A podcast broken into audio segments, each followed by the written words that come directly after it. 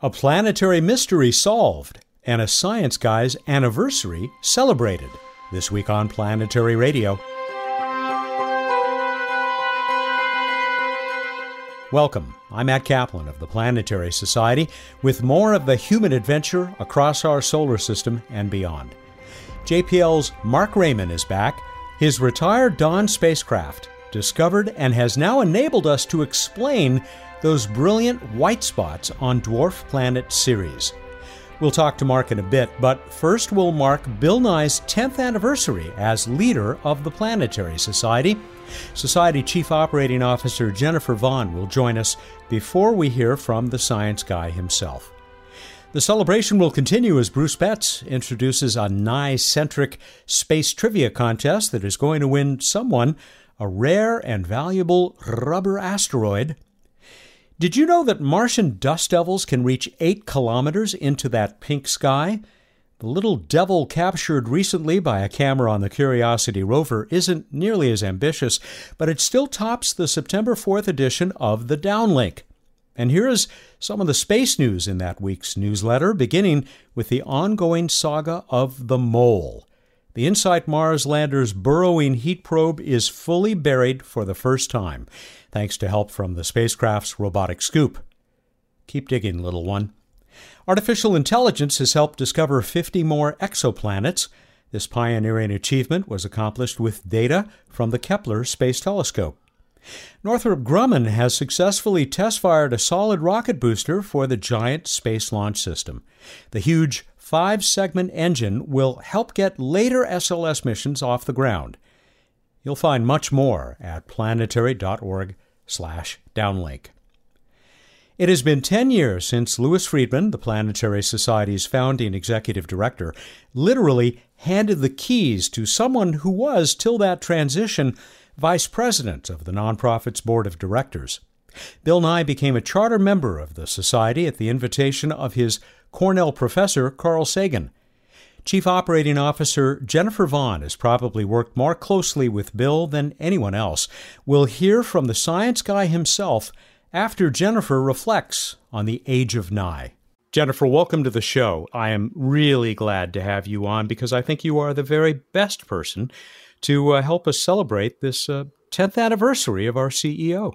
Well, I don't know about that, but I certainly appreciate the chance to be able to be here and celebrate uh, what is really a, an extraordinary period for the Planetary Society under Bill's leadership. I second that. And I will tell you that I've already had a conversation with him that we're going to be hearing in a few moments.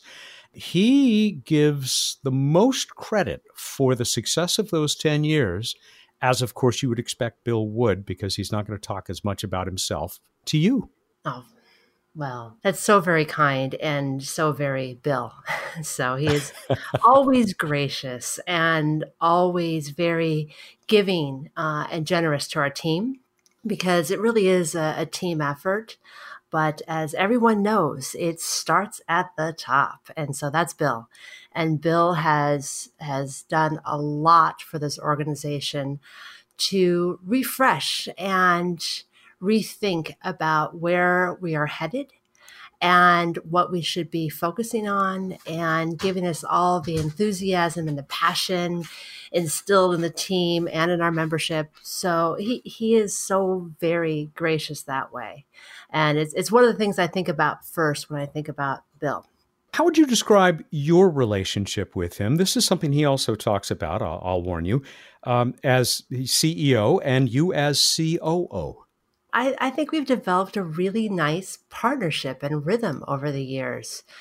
I think with all team members, what you look for is you want to lean into one's strengths and then balance appropriately. And I think that Bill and I are very nicely balanced.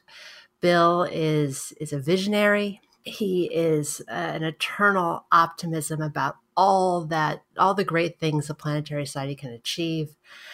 I, I want to say I, I, have that too. I'm not trying to say that I'm not those things, but at the same time, I am also more of the the pragmatic. I'm operations, so I'm trying to figure out how we are going to actually implement these things. So I think between the two of us, where I'm focused more on the day to day implementation of activities, He is setting the goals, he is setting the direction, he is clearly raising the profile. He's making the relationships. So he is very much at the helm of the organization. And I, along with the rest of the team, are working to make that vision a reality.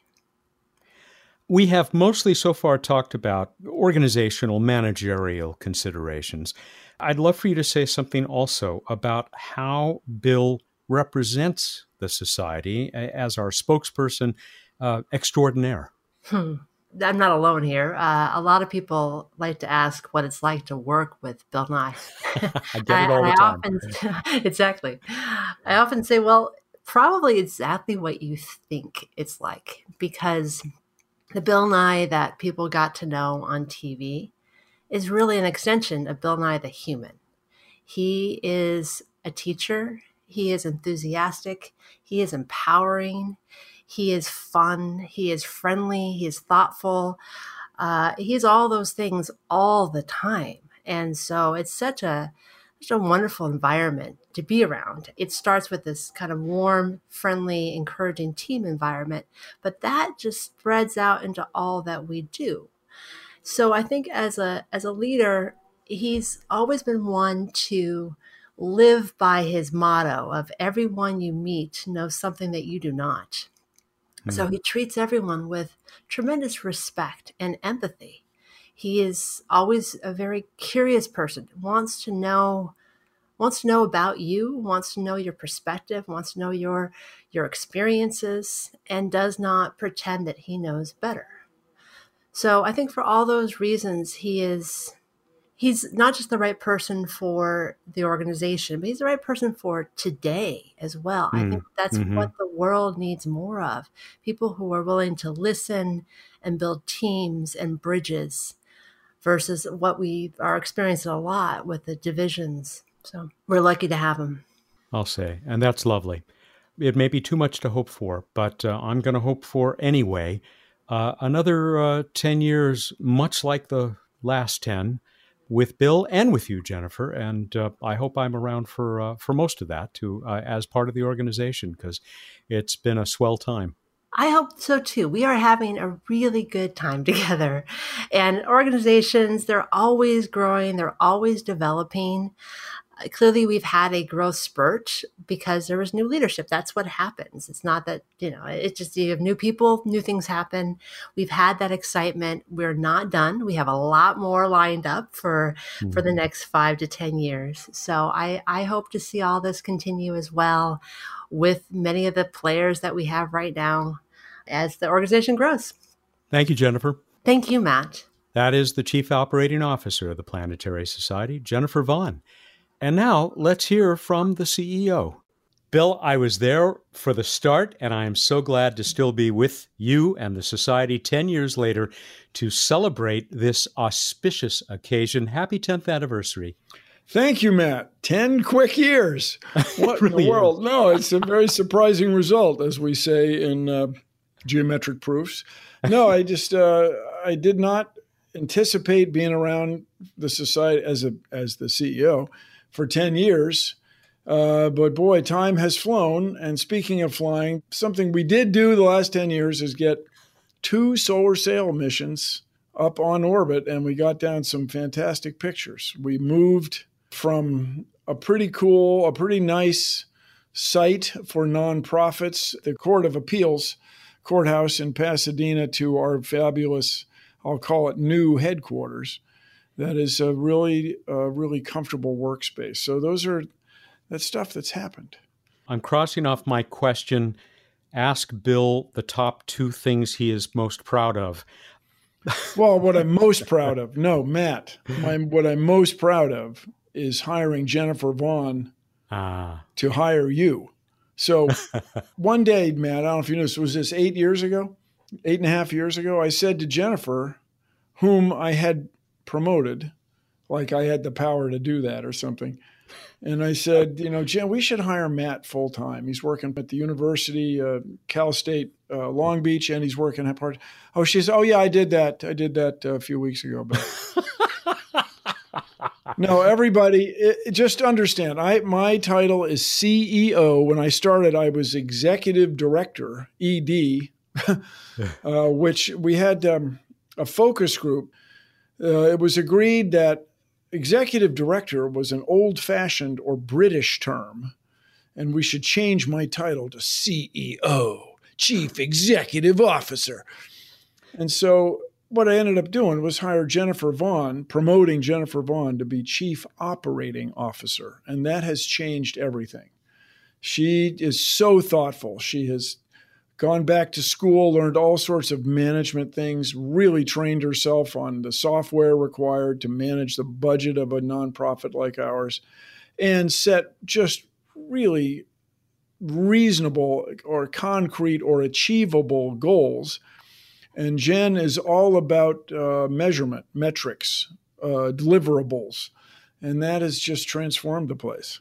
And we certainly have had impressive metrics, impressive delivered deliverables. Uh, well, and you're one of them, Matt. Planetary Radio is going wild. I mean, we do okay. You, you send us those testimonials from listeners. It is really gratifying, man. It chokes me up. And uh, the eye on the prize is still for me to find out more about the cosmos and our place within it. I would like to be alive when we find evidence of life on Mars, if it's there to be found.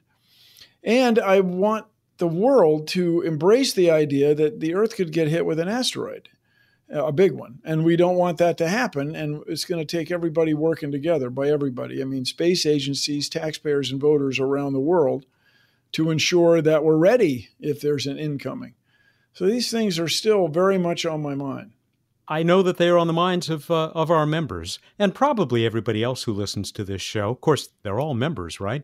If you're not a member out there, if you're not a member, if you're just you know check us out.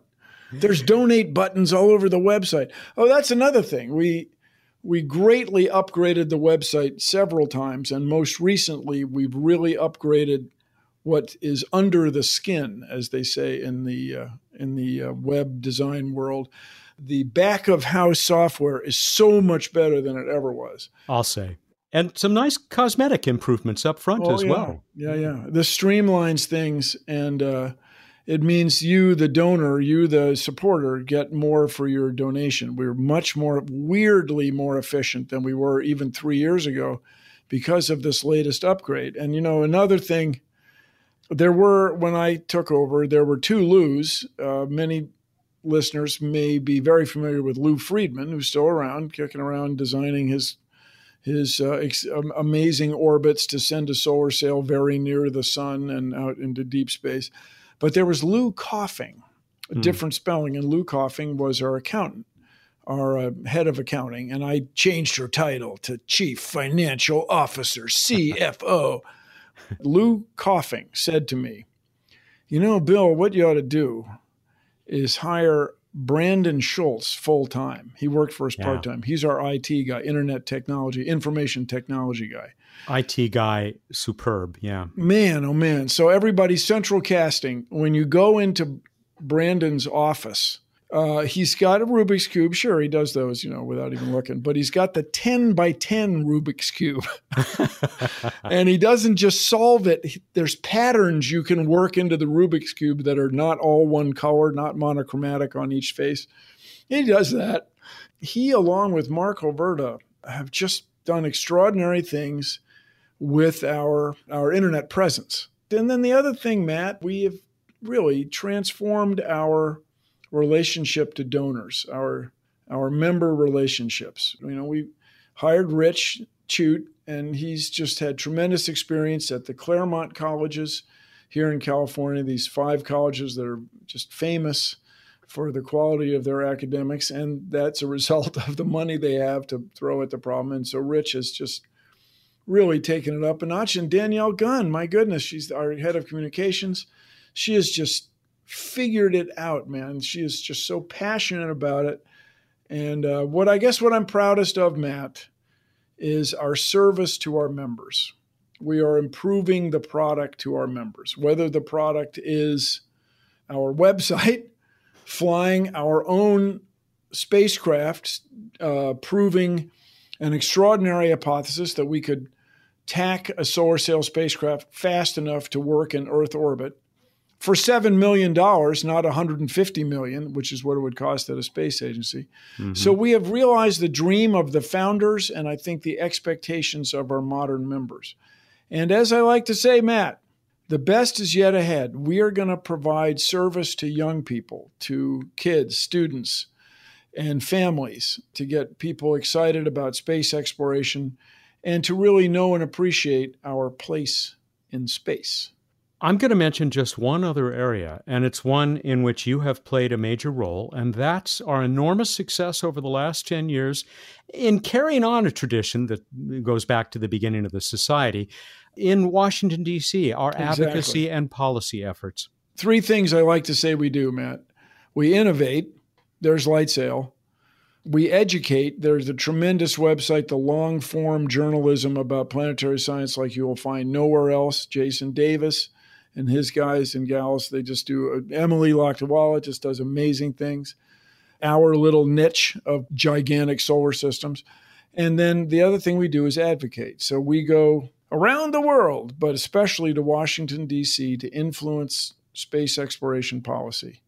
And we've been just extraordinarily effective. It just shows you what you can do when you throw money at the problem. By that I mean when you hire the right people who have the right personalities to make the right contacts. As the old saying goes, uh, Washington, D.C. is a small town based on trust and relationships. It's giving people information they need. It, congressmen, congresswomen, and their staffs how money is spent in planetary science, the great value of planetary science, the relative cost of planetary science, and planning. You know, NASA gets pulled in all directions for political reasons, but we help the administrator, no matter whether she or he is conservative or progressive. We do our best to help the administrator make good decisions about planetary science. And we do that because we have set aside a part of the organization chart, the org chart for advocacy. Innovate, educate, advocate. That's what we're doing. I am not surprised that you've spent uh, uh, these last few minutes talking to us about our achievements and putting them in terms, uh, in large part, uh, of the people that we work with, the colleagues, many of whom you and Jennifer hired. So, Matt, we just everybody, we have a nice headquarters. We do. And thanks to one eccentric donor, we have a very nice coffee machine. but that's not Mm-hmm. what we have. What the Planetary Society is is people. It's our staff that is so valuable. They're all everybody's so dialed in and so passionate about planetary science, planetary exploration that we're able to do this. And that's what I'm proudest of. And I'm glad that you're proud of that. It is utterly true, but I have learned in my many years working in many organizations that this stuff flows from the top. So I give you enormous credit, my friend, for for getting us to where we are today. And sure, you had lots of help, but you put that a lot of that help in place and you let it work, and you add your own unique uh, brew to uh, making the society what it is today. And um, I'm, I'm just proud to be part of it, and I look forward to the years ahead. Well, thank you, Matt. Thank you indeed. I'm really excited about the future and our staffing opportunities and uh, how we're going to work to include more and more people uh, on the staff and on the board of directors, but especially in our membership. Oh, by, oh, by the way, the board of directors is something else, everybody. Yeah. Take a second, look on our website, and just look at the credentials. This is your 10th anniversary. You've mentioned everybody else in the world. Well, I did my best, man. So just everybody know out there, my contract with the society is officially half time. And so there's sometimes when it's hard, I feel like I hardly do anything. The other times it's really full, more than full time focus, you know. So uh, it really is an honor. And, um, you know, you play the hand you're dealt. I went to Cornell. I had one class from Carl Sagan. It changed my life. And now I'm CEO of the organization that he started. And I am honored to serve, Matt, honored to serve. And I'm honored to serve under you. Thank you, Bill. Thank you for everything and um, happy anniversary. Many more to come that we can celebrate, I hope, and, and many more accomplishments by the Society and our members and, and everybody else you've talked about. Thanks a lot, Matt. Let's change the worlds. I was waiting for that. That's Bill Nye. He is the planetary guy, the science guy, the CEO of the Planetary Society for 10 years and counting. We're moments away from a visit with the former chief engineer for the Dawn mission. Marc Rayman will tell us what's underneath those brilliant, formerly mysterious white spots on dwarf planet Ceres. I hope you'll stick around. Greetings once again, Plan Rad listeners. Bill Nye, the planetary guy here, CEO of the Planetary Society. You and I know better than to ask if another world shattering asteroid will come our way. The only question is when. Here at the Planetary Society, we're committed to protecting the planet. You can be a defender of Earth. We need you on our planetary defense team. It's the only large scale natural disaster we can prevent. Donate today at planetary.org slash defend Earth to power our crucial work with your gift. That's planetary.org slash defend Earth. Thank you for helping us save the world. Welcome back. Marc Rayman wasn't just chief engineer for the Dawn mission. He also served as mission director and project manager for the ion powered spacecraft that first visited Vesta and then departed for Ceres the second largest and largest objects in our solar system's asteroid belt, out there between Mars and Jupiter. The Dawn spacecraft finished its work nearly two years ago, but we got proof that it is still delivering exciting science last month. Marc also continues to deliver at the Jet Propulsion Lab. He was promoted to Chief Engineer for Mission Operations and Science. Add this latest honor to the many awards he has received across his career, including the Collier Trophy, the highest U.S. honor for achievement in space or aviation. It's on permanent display at the National Air and Space Museum in Washington, D.C. Mark, it is always a pleasure to welcome you back to Planetary Radio. Thanks for returning and congratulations on the new job at JPL. Thanks, Matt, and it's always a pleasure to be here with you. I I love your show and I'm always happy to talk with you. Well, you are one of our m- most frequently recurring guests, I'm happy to say, and so this won't be the last time. When did you make this transition from a leader of the Dawn mission to chief engineer for mission operations and science? Well, Dawn ended uh, late in 2018, so it was early 2019 that I took this new position at JPL. And it's a lot of fun. I bet it is. I I know at least one other chief engineer there, and, and he has a good time too. So uh, I'm I'm sure you are as well. Uh, before we talk about Dawn a little bit, tell me more about this position. I mean, uh, obviously it carries a lot of authority, but what does it really mean? Are are you a go between still between the scientists and and the engineers who put together and design and, and operate these spacecraft? Well, that's something I've always done, but for me, the fun thing about this new position is that I I get to be involved in many different projects. I'll tell you, to me, there's nothing cooler than being responsible for one of JPL's many, many exciting missions. But as much as I love that, I've been a space enthusiast my whole life.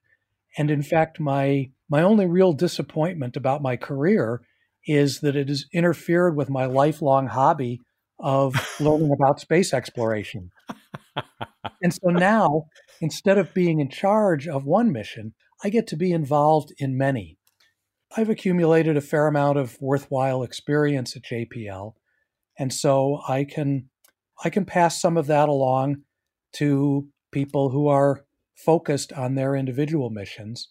So it's a lot of fun. Sounds pretty fun and, and pretty thrilling to me, actually.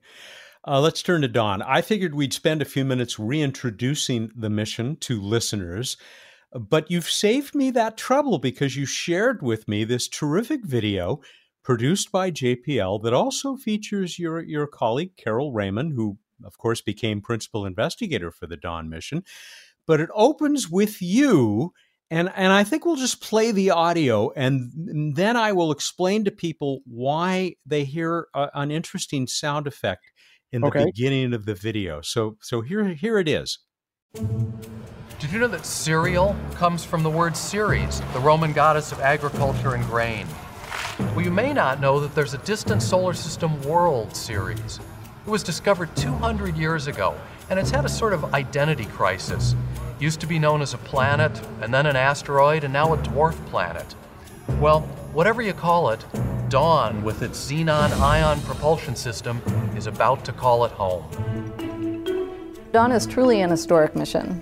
It's the first mission to orbit a main belt asteroid, and it's the first mission to orbit two interplanetary bodies, two fossils from the very beginning of our solar system.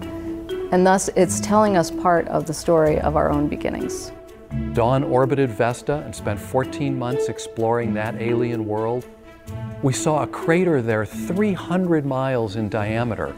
And in the center of that crater, there's a mountain that's two and a half times the height of Mount Everest.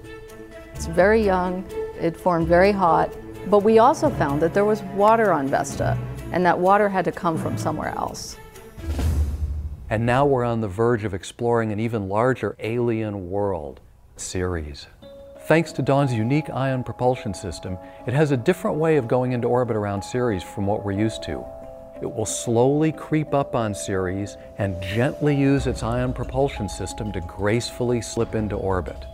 Dawn is going to be revealing to us this mysterious world that for more than two centuries has just been a faint smudge of light amidst the stars. We're now getting pictures that are better than the best we'd ever had before. The bright spot that's been seen in the approach images is very interesting because it's in the same region where the Herschel Space Observatory detected water vapor emission from Ceres' surface. It's possible that objects like Ceres brought water to the Earth. It has a rocky core and an ice mantle, and in the past had an ocean like Europa and Enceladus. Dawn carries a suite of sophisticated instruments that will allow us to determine not only what Ceres looks like, but what it's made of and what its interior structure is. So we're going to learn about the geology and the chemistry, what minerals are on Ceres, all about the nature of this world, and it's like a time capsule from the dawn of the solar system. So that was Marc Rayman and uh, his colleague Carol Raymond in there in that little video describing very, very well the Dawn mission. But this is radio or a podcast, audio podcast. So they missed out on one of the greatest little visual jokes I've ever seen in a video like this. And it's because you are sitting at a table uh, with a bowl in front of you at the beginning of the show. Marc, tell people what you're doing. I'm having breakfast. You could call it breakfast at dawn. Uh, pouring my Ceres O's cereal, uh, enjoying breakfast and enjoying talking with my breakfast companions about this exotic alien world. And there actually is a connection, right, between cereal and Ceres? There is a connection because Ceres and cereal uh, are etymologically derived from the same word. And it's just a fun way to help people remember the name of the first dwarf planet that was ever discovered. Kudos to um, uh, your colleagues at JPL who made that cereal box for you because it's perfect. It looks like it could be on the shelf at a supermarket. And maybe it should be too. I don't know if I'd want to eat the little gray spheres that you pour out of it, but but they are appropriate. Yeah, wh- whether Ceres O's taste good or not is a separate question. uh, I can tell you that that cereal box is on a shelf somewhere. It's not at a grocery store. It's in my office at JPL, which unfortunately I haven't seen in six months, but Oh. I have no oh. doubt that the cereal inside won't taste any worse when I get back to my office than it did when I was last there. I'm sure it's loaded with uh, uh, nutrient-packed minerals, uh, just like That's right. Is. Yeah. Um, yeah, you and me both. It's uh, I sure miss my office. I look forward to going back when we're all vaccinated. And by the way, this video we will put up a link to it on uh, this week's show page. You can get there from planetary.org/radio, and you'll find other relevant resources uh, to this week's episode. Here's why I got a hold of you again, Marc. It's because of a press release that came out from JPL and NASA just a, a few weeks ago. Mystery solved bright areas on Ceres come from salty water below. And of course, we are talking about those bright spots which mystified many and fascinated all who saw them. I guess now we seem to understand what they are. Would you tell us what's going on here? Yeah, this is, I think this is really exciting. And before I tell you what we learned, let me tell you how we learned it. Hmm. When Dawn was orbiting Ceres, so Dawn got to Ceres in 2015, our prime mission there lasted a year and a half or so, and we mapped the body and took a tremendous number of measurements and accumulated a vast wealth of data. But clearly, these bright areas that you mentioned were the most intriguing. And so, in Dawn's second extended mission, that is, after the prime mission had ended, uh, NASA approved our continuing our exploration of Ceres. We focused on that bright region and maneuvered Dawn to an orbit that once every 27 hours dipped down to just a little more than 20 miles above the ground. So only about three times higher than you are when you fly across country on a commercial aircraft. This was an extremely challenging but incredibly rewarding part of the mission because we got a fantastic view of this area. The crater that we're focused on here is called Occator. It's 57 miles across. We know that it was formed about 20 or 22 million years ago, something like that.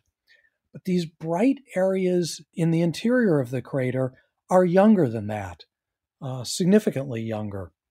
We now understand that what happened is that when the impact formed the crater, it melted some of the material there. So I should take a step back and remind people that Ceres has a substantial inventory of water, most of it frozen, as well as salt and rock.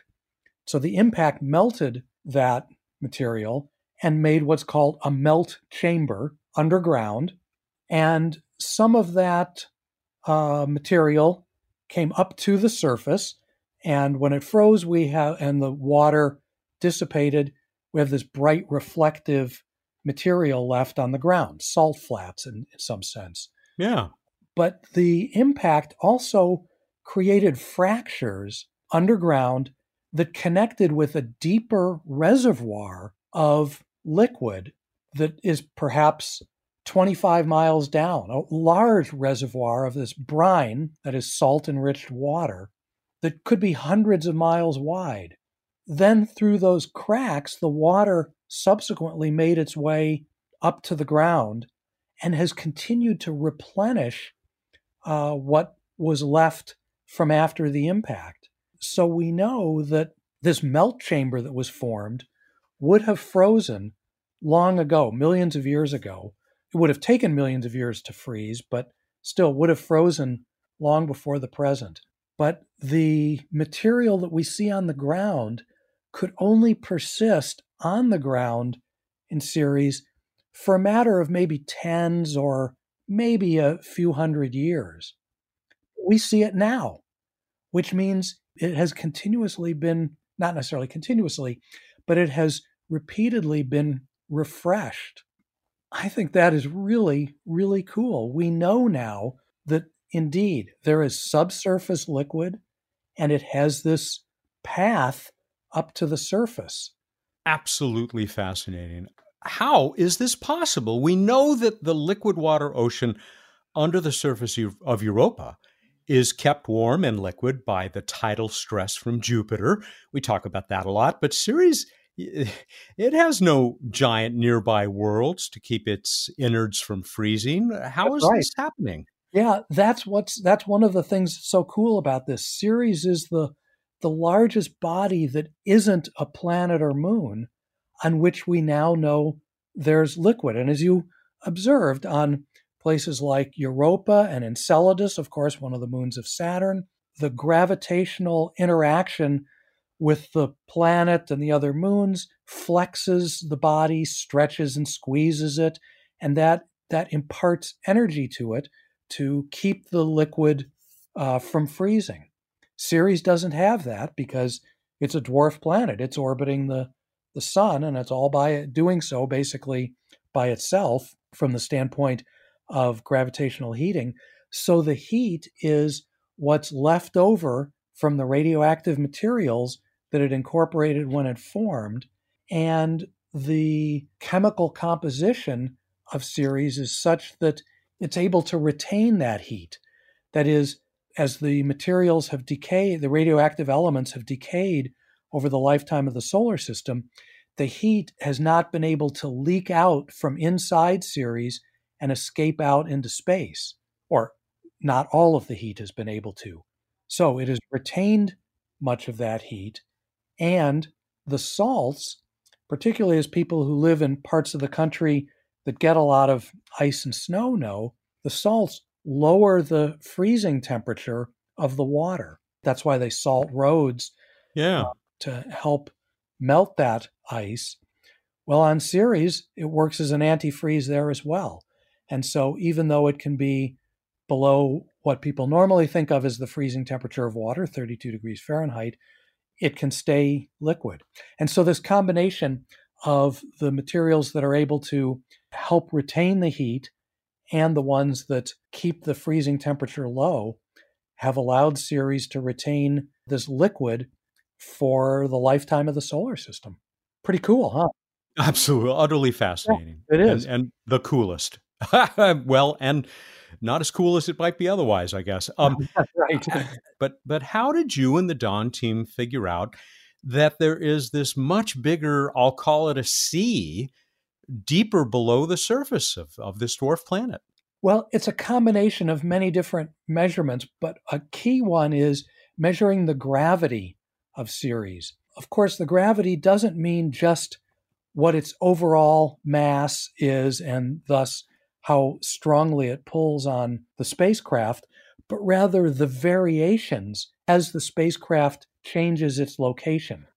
So when there are underground regions of higher density, they pull more strongly on the spacecraft, and underground regions of lower density pull less strongly.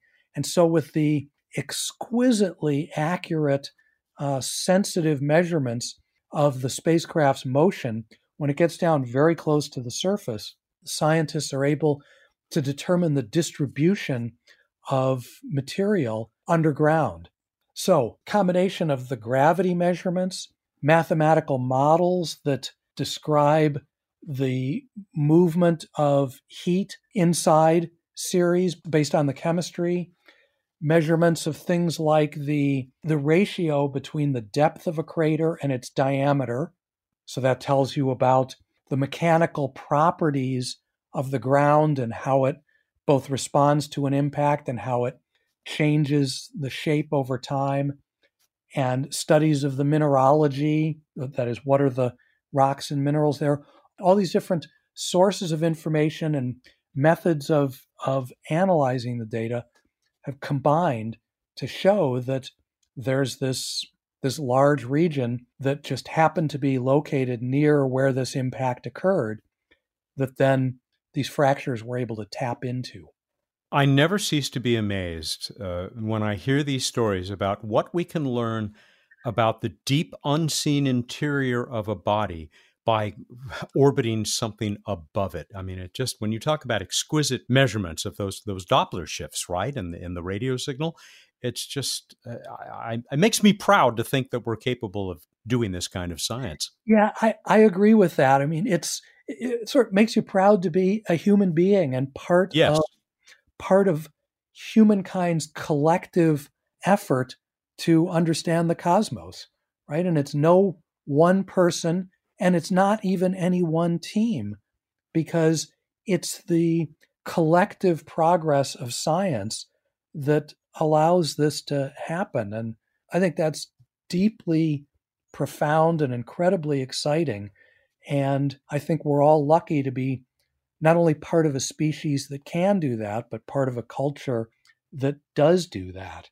Well said. We stand on the shoulders of giants, and and then folks like you become the giants for others to stand on. Um, I, I got to bring up one other thing that was in this press release, partly just because they have such a cool name. And they have a relationship to Earth, and and the, the, those are these features that you found on Ceres that resemble something very similar on our own planet. You know what I'm talking about, right? I do. You're talking about pingos. And yes, they do have a neat name P I N G O, Pingo.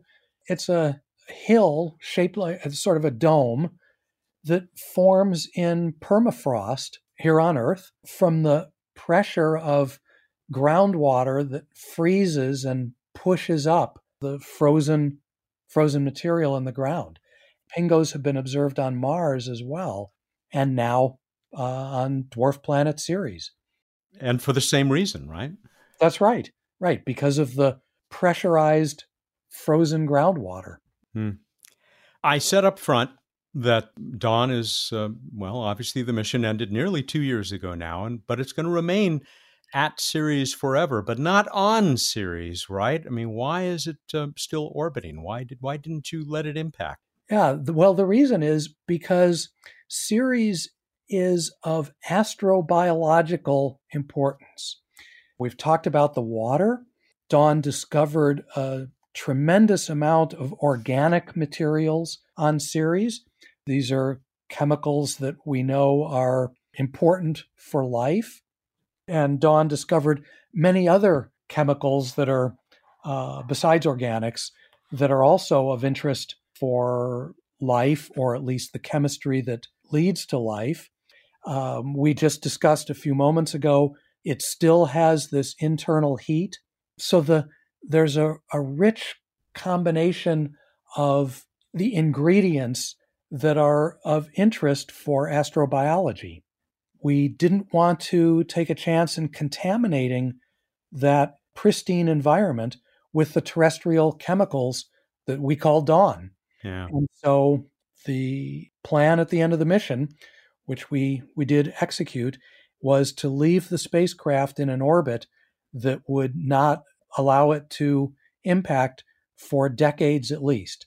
And that would allow uh, humankind, if it made the decision to do so, to conduct a follow up expedition that wouldn't be, be misled by what it found on the ground, by the possibility that it was um, the materials brought there by Dawn. This final orbit that we put it in that dips down to 22 miles, then coasts up to 2,500 miles, and then plunges back down to 22 miles, and it completes each loop every 27 hours.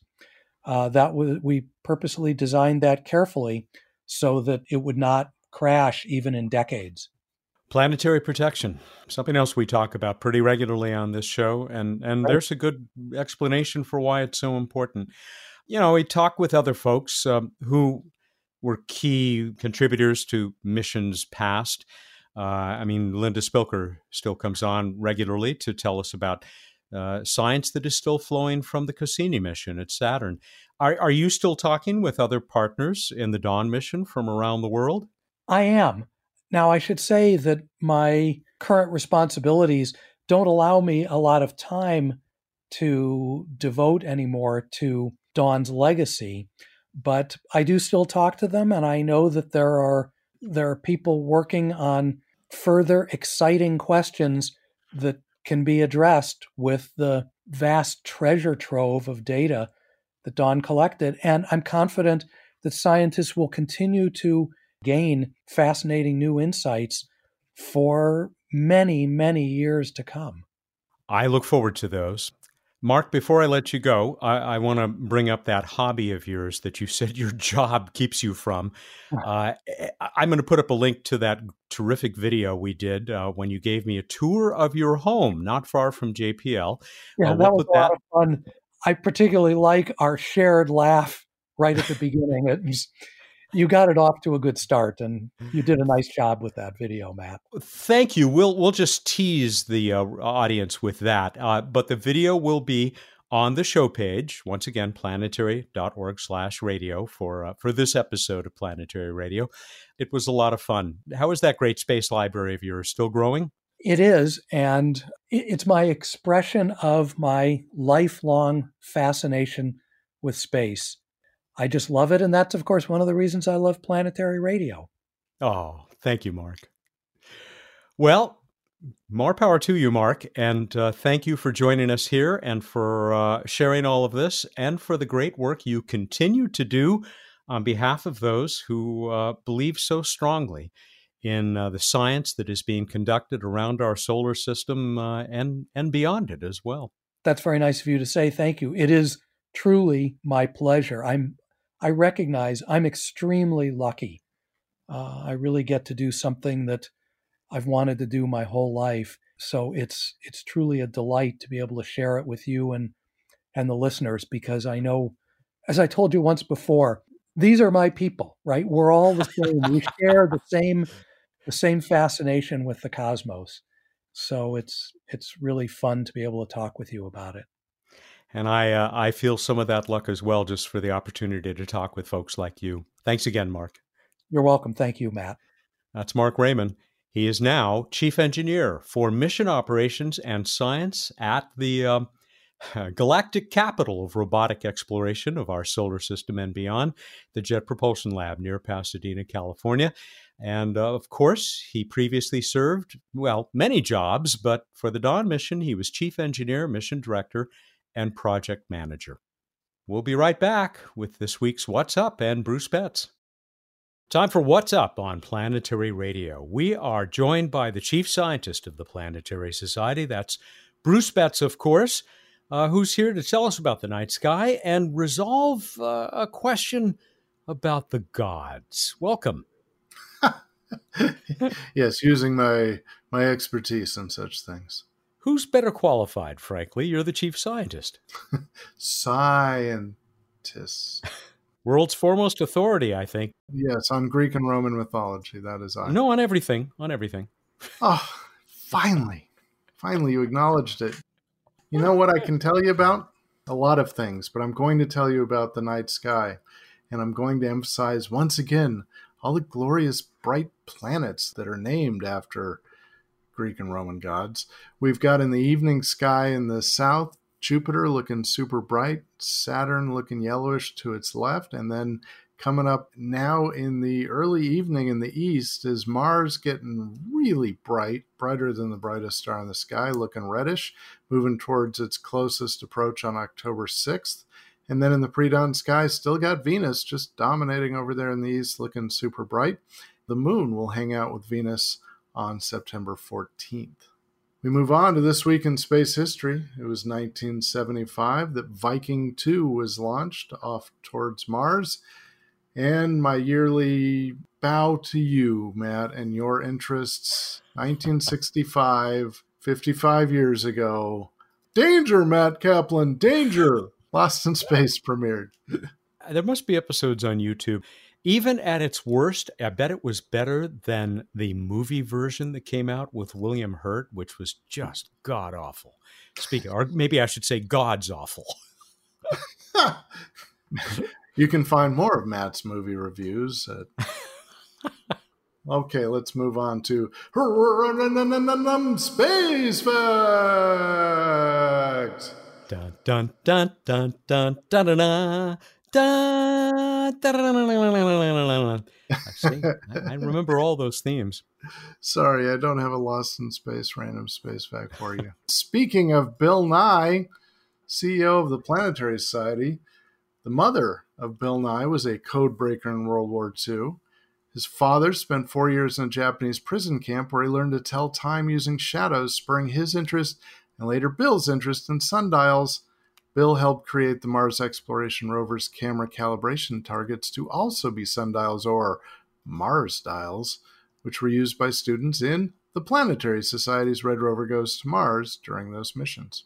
Speaking of exciting, let's go on to this apparently controversial trivia contest question where I said, assuming a combined Greek and Roman pantheon mythology, within this mythology, which planet is named after the earliest or oldest god? How would you like to handle this, Matt? Well, let me just read this first uh, one from Bjorn Gedda, regular listener, because it gives you an idea of just how ridiculously complex this is. Bjorn says So, the oldest deity in the solar system is in Roman Terra or Tellus or Gaia in Greek, Mother Earth. She was the mother of Uranus. And then he adds, sorry, some of what follows is pure nitpicking. Uranus, together with Rhea, was the father of the Titans, of which one was Saturnus, Cronus. So if we are picky, we still haven't come to the gods yet. The oldest of Saturnus's children, where the gods start to have a planet, is Pluto. Oh, sorry, that's no longer a planet, he says. So the prize could be argued to go to Jupiter, Zeus, Saturnus's youngest son. Phew. a lot of this comes down to Titans versus gods, and then whatever the folks who came before the Titans were. My source, which is unimpeachable, is w- Wikipedia. Wikipedia. According to Wiki- God. Wikipedia, those those things are all called gods, including Uranus. Uranus, which is a very complicated Latinized version of a Greek god equivalent to the Roman Caelus. So, yes, we're in a mess of mythology, and I sort of regret it. But I thought it was interesting to me because Uranus, which is the answer I was looking for, uh, again in the combined mythology, Uranus was the father, as was mentioned. Uranus is the father of Saturn. Saturn was the father of Jupiter and Neptune. So it's kind of a whole giant planet family tree, and they were all they were all so loving within their families. Oh man, were they? This from Darren Ritchie, eh, one of the many people who said, well, he was going to go with Gaia or Terra, Earth, as the, the grand mother of us all. But of course, those are not what we call Earth anymore, at least not for our purposes. Here's how much worse it gets Uranus was in turn the sun and the husband, you, of Gaia Terra, the primordial Earth Mother. So if Earth counts, she's the winner and looking great for her age. He, but then he said otherwise, Uranus. So he he kind of covered his bets there. Here is a portion of a poem, a fragment of a poem from Jean Lewin in Washington. Along these lines, I don't have time to read the whole thing. Known to us as Terra Gaia in Greek, then Mother Earth is the answer you seek, but that requires us all to construe. Is this something that Bruce would do? So, not to assume and to avoid dubiety, Uranus is what my choice will be. so he's with you, and so so was Paul Hoover. And Paul Hoover is our winner. Paul Hoover in my old hometown of Long Beach, California, who indeed said Uranus. And also, he thought it was fair. He did father Jupiter and then tried to eat him, but I guess that didn't work out so well. And he thanks us for uh, sticking with all of this. He, he loves to listen to the show. Paul, congratulations. You're getting a copy of The End of Everything, Astrophysically Speaking, by Katie Mack our uh, guest of a couple of weeks ago. And boy, were there a lot of people who enjoyed that conversation and hopefully are also going to enjoy the book. Yeah, I was throwing Earth out because we call it Earth, not Terra or Gaia officially as a planet name. One thing I should have done, however, was to specify uh, that English was the language I was working with because otherwise it just gets even more complicated. So sorry for all the confusion, everyone, but uh, really uh, it well, it's just con- it's confusing because you know it's mythology. I think I speak on behalf of almost all listeners in uh, forgiving you this because it was still fun. it sure generated a lot of conversation. Well, good. Todd Yampole in Arizona. I posed this question to my 12 year old, who knows a lot more about mythology than I do, after musing for a moment about whether Earth equals Gaia and deciding not. She chose Uranus. So good on your daughter, Todd. Sean Kane in New York, who but ringed Saturn, the richest of all the spheres, could be eldest god, father of all his peers. And I, I read that little ditty from Sean partly because he says, Love the show. He's a history PhD student studying first contact situations in the last age of exploration. Is that cool or what? That's quite cool. Much more tangible than mythology. Finally, this from Ertan Yuzak in Arizona. I'm going to say Saturn, but how can you be sure unless you see their birth certificates? oh, see, I didn't even think of that. Thank you, everybody. This was fun. Uh, we're ready to go on. Back to the CEO of the Planetary Society, Bill Nye. He holds three patents. One of them relates to shoes. What kind of shoes? Go to planetary.org slash radio contest. Wow, I only know about one of his patents, and it relates to baseball. But shoes, that's that's new for me. Oh, I guess I can enter the contest as long as I do that by Wednesday, September 16th at 8 a.m. Pacific time. And I might just win myself. Are you ready, Bruce? We haven't done this in a while. I'm ready. How about a planetary society kick asteroid, rubber asteroid? Nice. Bringing back the rubber rubber asteroid. Thank you. Roll those R's. All right, we're done. Rolling them underwater. All right, everybody, go out there, look up the night sky, and think about what this show would sound like underwater. Thank you, and good night.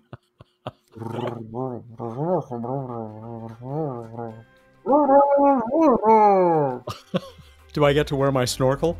Uh, he's Bruce Betts. He is the chief scientist of the Planetary Society who joins us every week here for. I can't do it. uh, that's terrible. Planetary Radio is produced by the Planetary Society in Pasadena, California, and is made possible by its proud members. Mark Hilverda is our associate producer. Josh Doyle composed our theme, which is arranged and performed by Peter Schlosser. Ad Astra.